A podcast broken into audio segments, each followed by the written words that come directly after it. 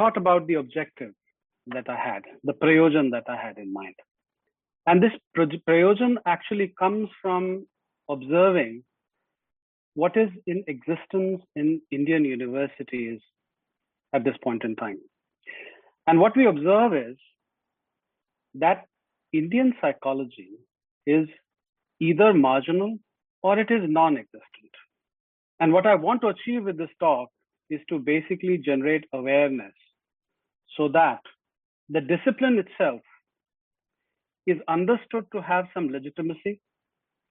And as we move down the line, it gets firmly established and entrenched within Indian academia. It's absolutely wonderful, and I would say a matter of chance that uh, when uh, Dr. Nagaraj Paturiji uh, started the conversation today, he spoke about Pondicherry and Indian psychology. And uh, I was very much part of that movement, if you will.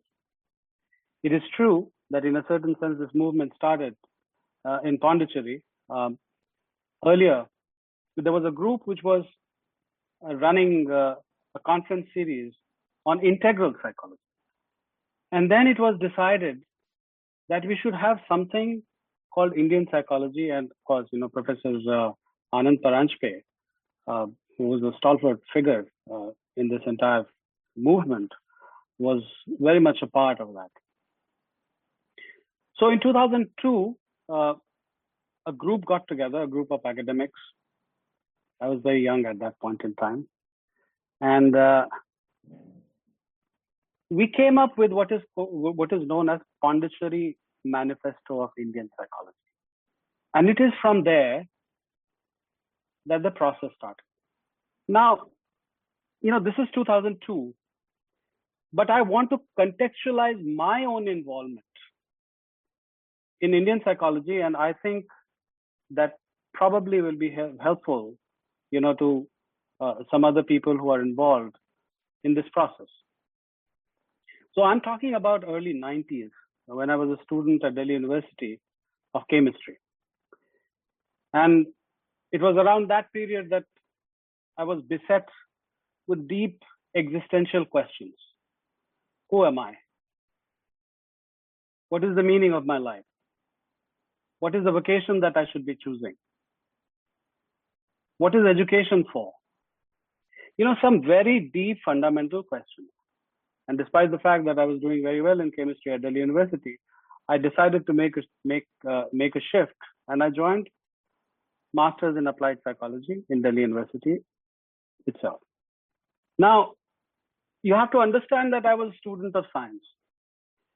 And when you're a student of science, particularly in the preliminary stages or elementary stages, the distinction between right and wrong, true and false is very, very clear. This was the mindset with which I actually went to studying psychology. When I went to the department and when, when my exposure started,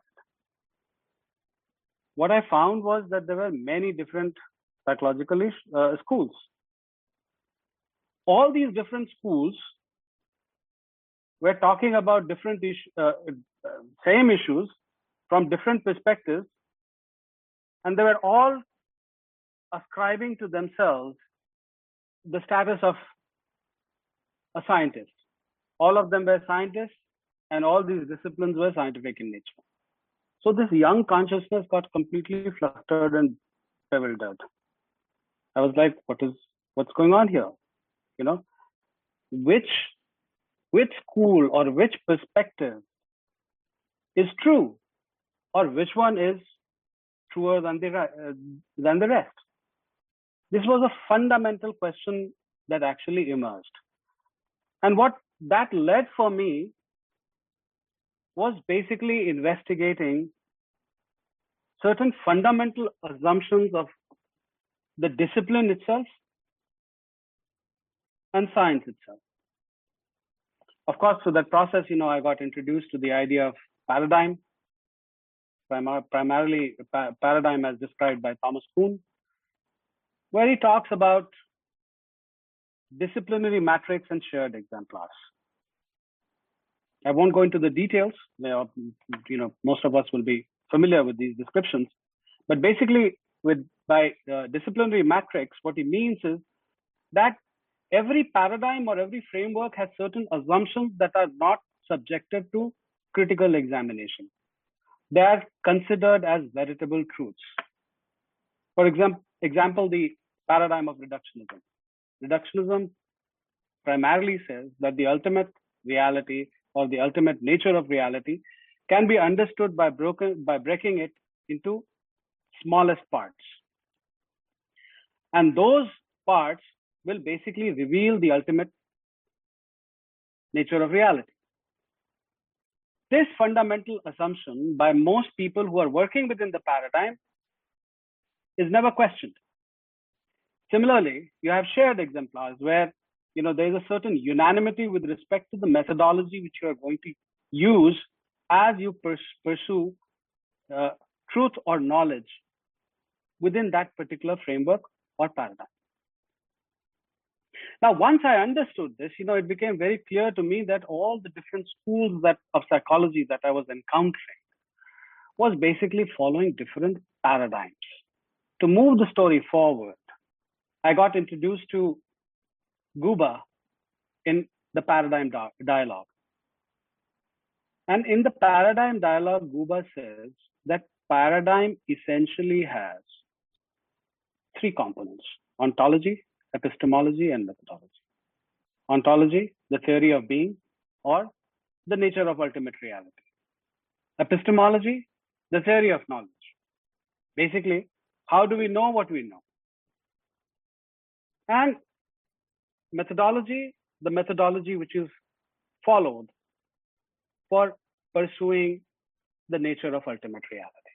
Now, when we take this description into account, and we take all the various traditions that we have in India, traditions of Vedanta, Buddhism, Jainism, Sikhism, and so on and so forth, you will find that they all have described enunciations on the ultimate nature of reality. For Vedanta, it is Brahm, that one entity, which has become everything. In terms of Buddhism or Buddha, of course, we do not know anything. He did not speak about metaphysical matters at all. But as far as later Buddhists are concerned, the idea of shunya is there, or at least you know there's one particular school of Buddhism which speaks about that. There are variations there as well. All these different schools, they have clearly articulated epistemologies. In fact, I would say that all these schools are unanimous in having one particular epistemology. And what is that epistemology? Of course, they talk about you know the distinction between subject and object, which is fundamental with respect to any epistemology. And all these various traditions basically say that the dichotomy between subject and object and all other dichotomies have to be transcended. And as you transcend these dichotomies, it is also necessary that you go beyond senses. And as you are going beyond these binaries, you are also transcending the mind.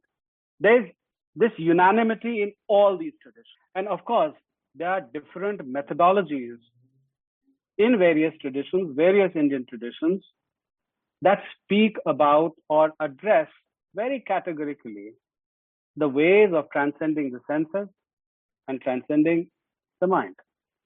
Now, when you when you take this description into account, and it is very unfortunate that you know that I have to use the framework or the paradigm of Guba to be even enunciating this.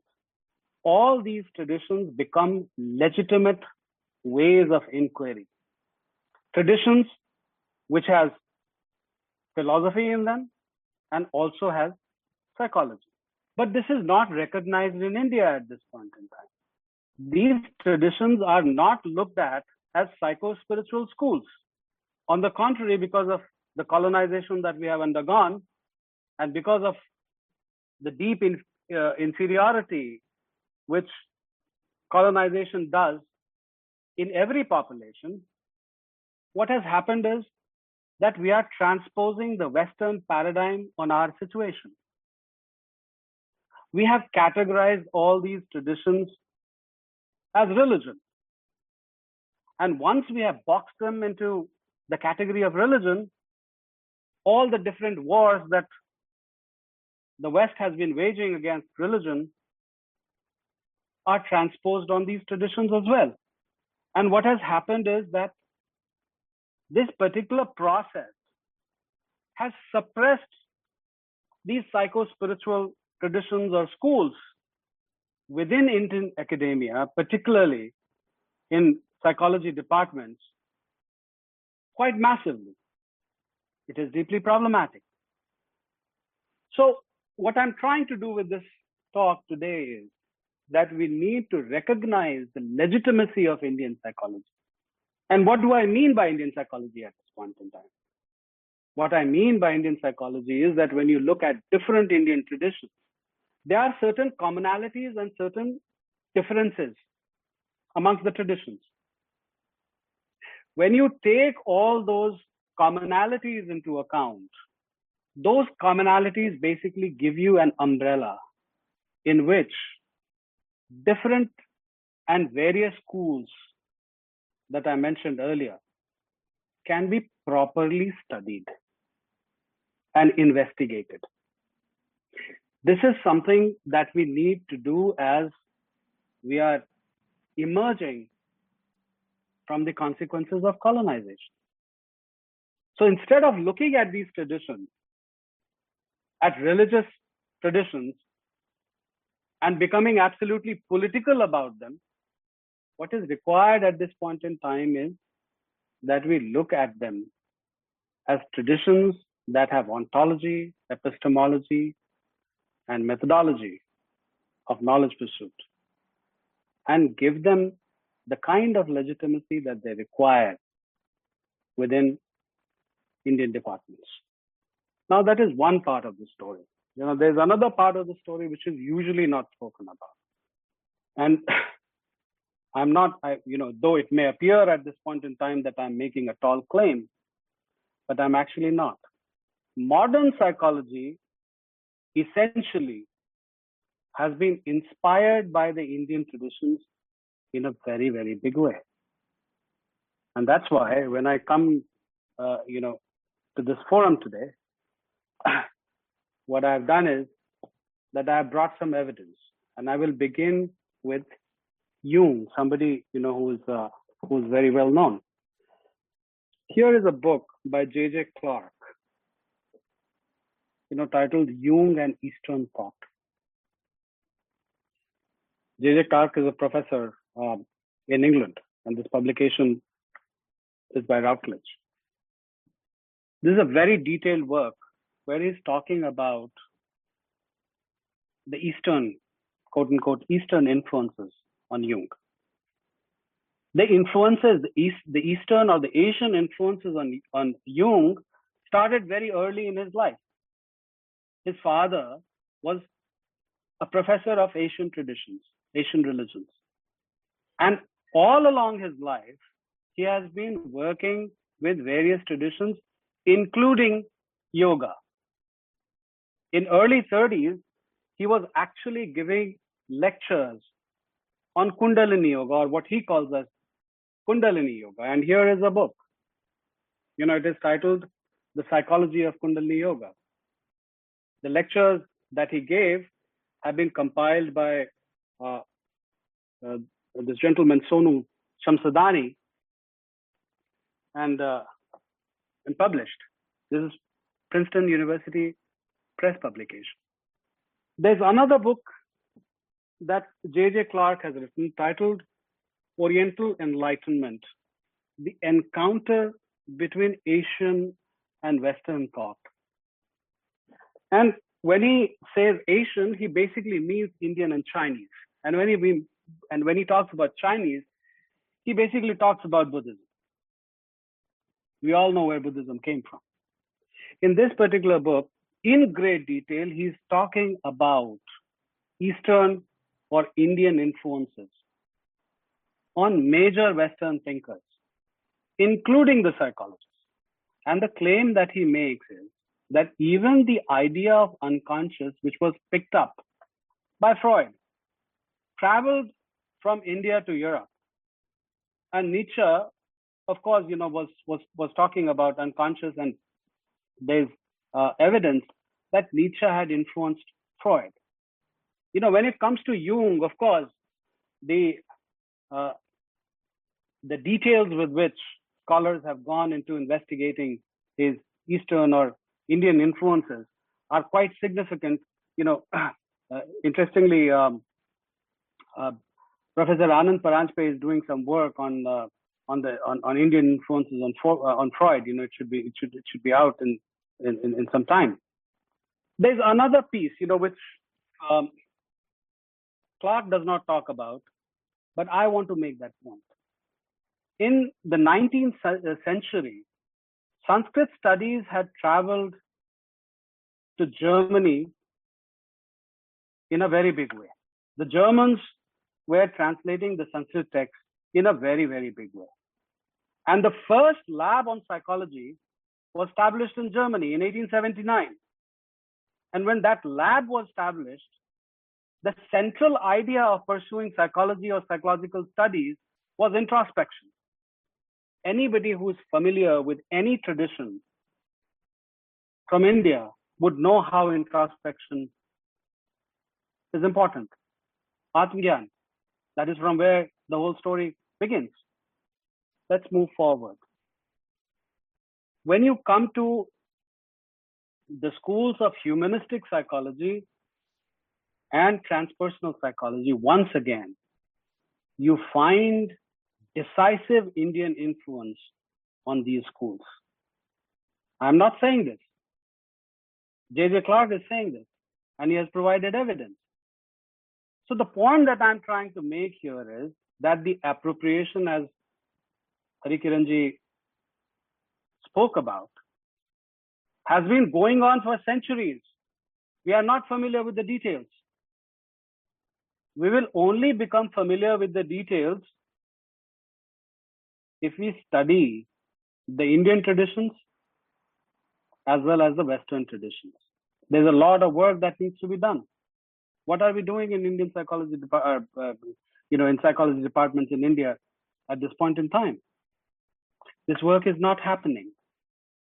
This work has to happen because appropriations have happened and Indian thought and Indian traditions have influenced the growth of Western psychology and they continue to influence the growth of Western psychology even as we speak. This needs to become a proper area of study. I cannot emphasize this more. Now, how do we go about it?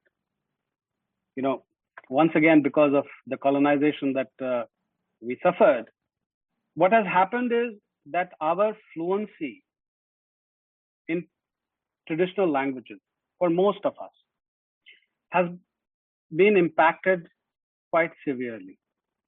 You know, it's uh, I'm I'm not criticizing us for this, but it's an outcome of uh, uh, the the history that we share. The good news is that there is a lot of very good literature by yogis on these subject matters is available in English. And Sri Aurobindo is just one of them. You have Raman Maharshi. You know, many of his disciples basically translated the things that he was saying. And he would ensure that whatever was getting published, you know, from the ashram was true. You have Paramhans Yoganand. You have the tradition of Swami Vivekananda. You have a living guru in Ammachi. Now, instead of looking at these people as religious figures and not really taking notice of them and giving them the prestige or the legitimacy that they deserve in psychological departments, we need to do something different. We need to look at them as people who have spoken about truth, about matters that are psycho-spiritual in nature, matters which are philosophical in orientation, psychological in orientation. Sri Aurobindo once made the remark, yoga is nothing but practical psychology. Prasad Kaipaji was uh, speaking about the five koshas, the panchakoshas. In the writings of Sri Aurobindo, you will find minute details about the characteristics of all these various planes. All these various planes are impacting our psych- psyche, our psychology, day in and out. If we become aware of their workings, what happens is that we also begin to gain a handle on transforming them. Do we teach Aurobindo in uh, psychology departments in India at this point in time? Definitely not. People will be up in arms, you know, oh, a Hindu figure has come. Can we get beyond religious, secular, scientific, religious divide and look at these figures as truth seekers and truth propagators? I think if we do that, we will be able to advance our cause in a very big way. We'll also be able to establish Indian psychology on a more firm ground. And psychology and Hinduism can become part of the larger umbrella or the canopy that we are talking about. And we have had, you know, this kind of model or framework from the ancient times. At Nalanda universities, there were 18 schools of Buddhism that were simultaneously ta- uh, uh, taught. Many other schools of what is known as Hinduism today were also taught. So, an approach of something like this is required today. An approach which is extremely flexible in mind and flexible in heart. What it will do for us is that it will allow us to bring many different traditions into the fold.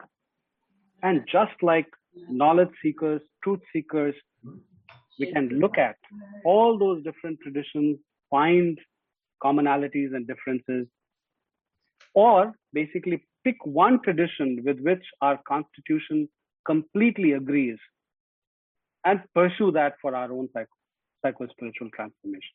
A few years ago, there was a, a circular from uh, UGC, University Grants Commission of India, uh, to introduce uh, Indian psychology as part of mainstream postgraduate psychology programs in uh, India.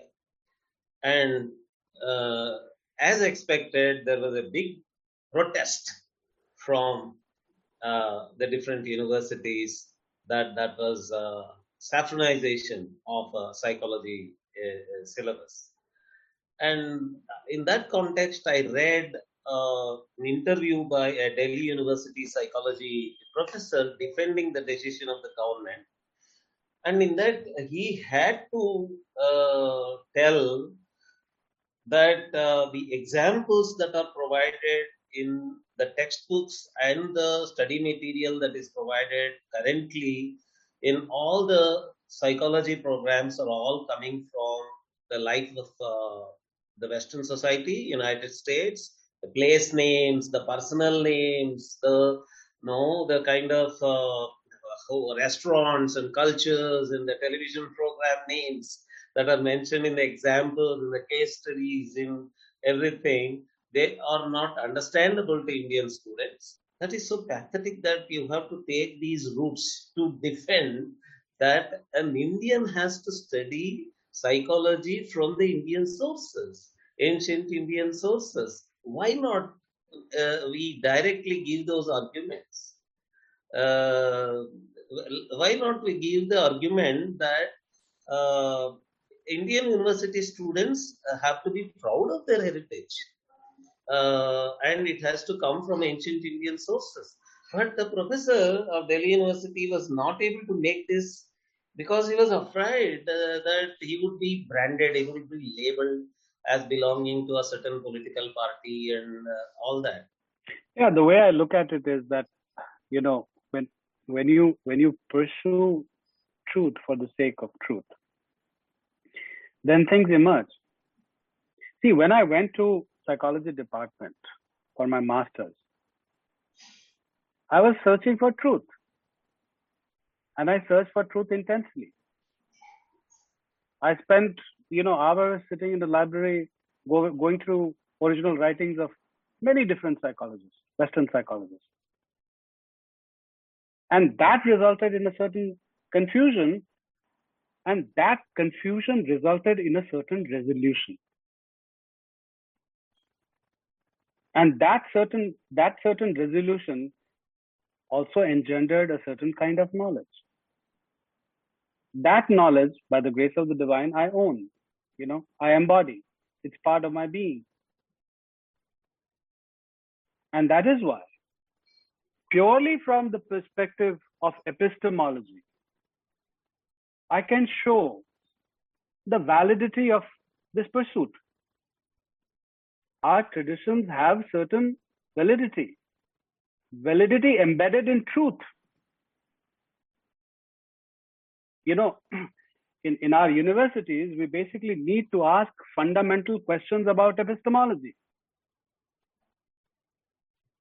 Why should we accept whatever is coming from the West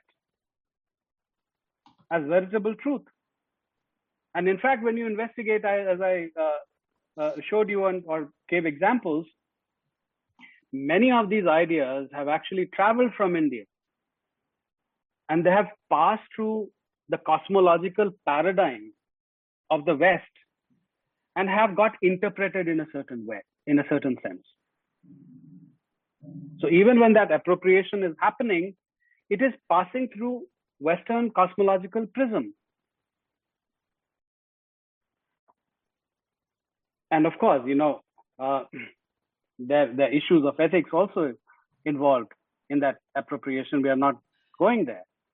But what I'm saying is that, you know, that appropriations have happened and, uh, you know, different terminologies for concepts that have been absolutely endemic to our traditions have been used. This recovery can only happen through knowledge pursuit. If we don't inquire deeply, then it will become very easy for our detractors, you know, to label something, label us with something. Today, I don't think I can be labeled.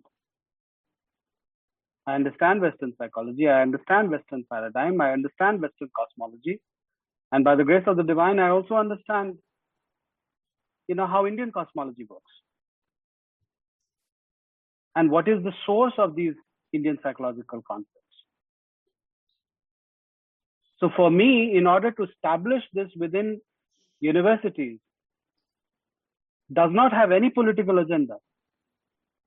It has an, it has an agenda based in pursuit of knowledge and truth. And that is what interests me.